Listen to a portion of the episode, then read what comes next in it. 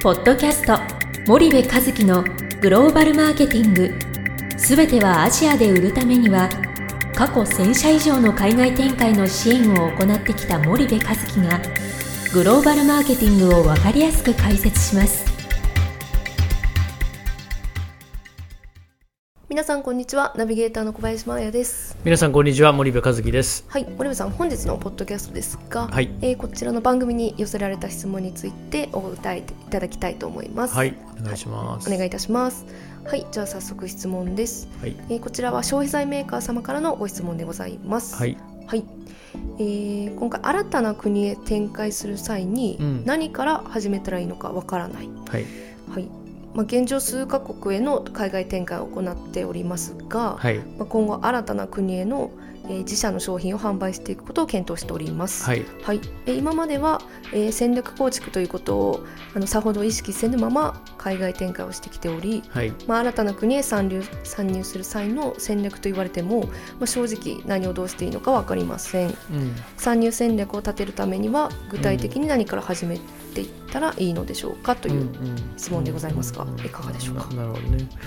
まあまああの、えー、RSTPMM が重要ですよっていう話をしてき、えー来てるんだけど、まあはい。マーケティングの基本プロセスがやっぱり非常に重要ですよという話なんだけど、まあ、手っ取り早く言うとですね、はい。戦略ってそのターゲティングと 4P なんですよ。はい。でいかにそのおターゲットを明確に、えー洗い出してはい。でそのターゲットに向けての 4P をおどう作れるかっていうことがもうもうなんか戦略の根幹だと僕は思っていて、はい。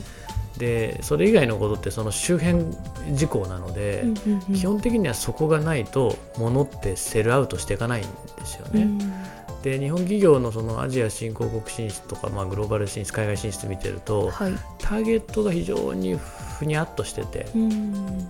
なんか中間層が重要なんでアジア新興国に出ますって言って出たんだけども、はい。なんとなく上振れしちゃって、うんうんうん。えー上位中間層うん。からし富裕層をまずまずは攻めると。でなんで？ってなるとそれがその製品ありきでターゲットが決まっちゃってるんですよね。はい。要は順番ってターゲットがあってそのターゲットが求める商品を、まあ、はい。4P だからうん。プロダクトを求める、あ賄えるプライスではい。売ってで彼らが買いやすいプレイスに並べていわゆるチャンネルだよね。はい。で彼らが、えー選びたくなる仕掛けつまりはプロモーションするっていうことがすごく重要なんだけども、うんうんうん。日本での実績を引っ提げてアジア新興国に行くのではい。日本で実績のある日本で売ってるものをはい。えーさほど値段を変えずにプ,、うんうん。プライスね。でできれば慣れ親しんだ近代小売だけで、えーできれば売れるまでプロモーション投資はせずに売りたいよっていうのが日本の、まあ、メーカーだったりするんだよね、うん。はい。だからその戦略を作る時にえーターゲットファーストではなくて 4P、まあ、4P っていうかね 1P ファーストになっちゃってプロダクトファーストになっちゃって、うん。自分たちのプロダクト自分たちこれ売りたいんだというのがもう先に来ちゃってて、はい。で戦略がおかしくなっちゃうんですうよね。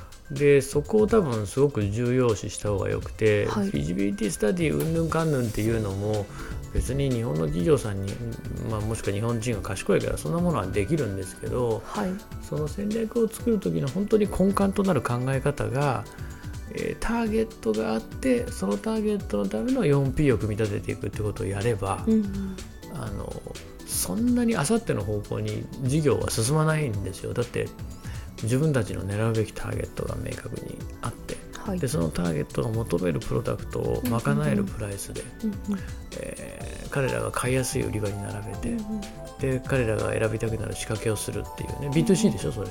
B2B じゃないよね B2C ですね。質問者はね、っていうところをやれば必然的に戦略って出来上がってくるんですよ。はい。もう 4P ですから戦略ってね、だからやっぱりそのターゲッティングと 4P っていうことを意識しながら、うんうんうん。まず誰に売るの？はい。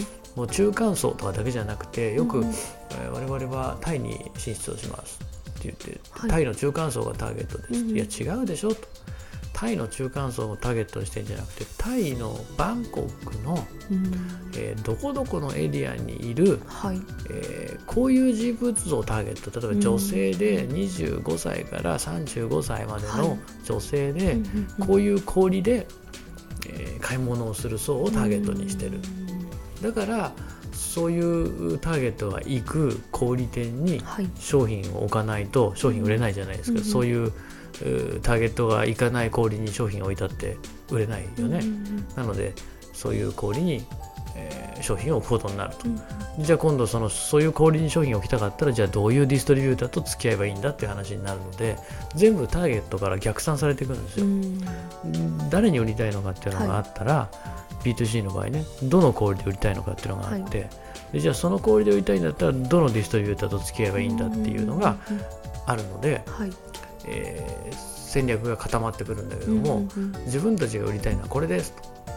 で、えー、なんとなくこういう人に売りたいし、はい、なんとなくこういう氷に並べたいっていう話で戦略作っていくと、うんうんうん、えー、まずディストリビューターだって言ってディストリビューターと契約するんだけど、はい、このディストリビューターで自分たちの狙ってるターゲットに、えー、近しい氷にはあんまり配下できないねとかっていうことが後で問題になってきたりするわけなんだよね。